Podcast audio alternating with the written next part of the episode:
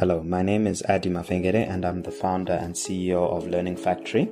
At Learning Factory, we produce multimedia educational resources which give students a visual appreciation of the application of the subject matter which they're learning. Now, the rationale behind our business is we look to make educational resources more accessible, particularly to students in rural areas who at present don't have access to textbooks and the majority of whom also have never used computers before. We are doing this in order to upskill young people to be prepared for jobs in the fourth industrial revolution.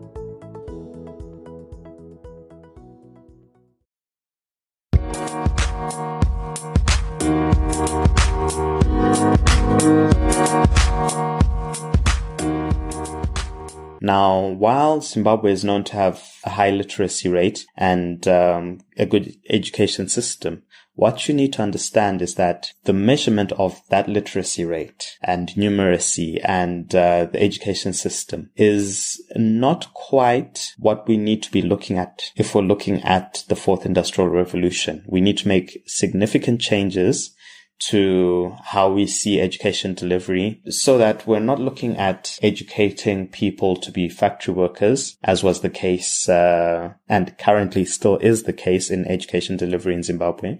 But we now need to look at equipping young people with skills and competences to be successful contributors to the fourth industrial revolution. And with uh, the majority of our population, about 70% in rural areas, without access to uh, mains electricity in a lot of the cases, without access to affordable internet, it means that a large proportion of our population does not have access to the technology that they need to have access to to be meaningful contributors to the fourth industrial revolution. And that's where innovations like uh, the study box by Learning Factory come into play. Uh, with our work, we're looking at equipping learners at a grassroots level with necessary digital literacy skills, giving them access to relevant educational resources, and more importantly, showing them the application of the subject matter which they're learning. Because education in Zimbabwe to this point is pretty much theoretical and with that angle of um, education delivery, we definitely will not be able to de- develop a workforce that's ready for the fourth industrial revolution. Even if we say we're developing um, a workforce for the current economy where we're looking at legacy industries and possible revival of those. Unfortunately, our education delivery isn't sufficient for that anymore. And we do not have mechanisms to equip upcoming workforce with the necessary skills to develop that.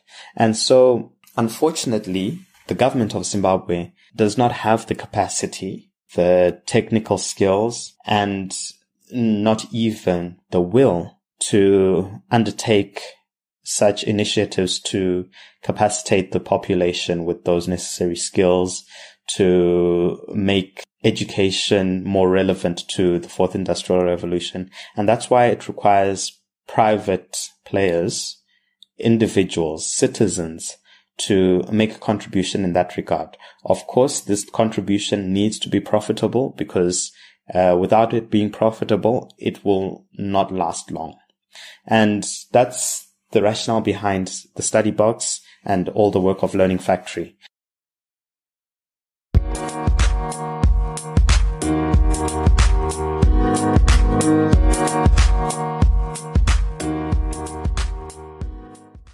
Why have we taken on this challenge as opposed to potentially making a large amount of money in other established areas? Well, it's simple. Someone needs to do this work and we could wait for someone to come along and do it. Alternatively, we could take up that challenge and do it. Unfortunately, in this present day, because of the challenges we've faced as a country, we as young people feel that generations in leadership today and generations that have gone before them owe us something. They owe us jobs. They owe us decent working opportunities. They owe us a healthy, vibrant economy. But unfortunately, believing that these things are owed to us doesn't make them appear. We simply need to take up the challenge and create these opportunities on our own. No one is going to, at this point in time, look at how our generation and the generations coming after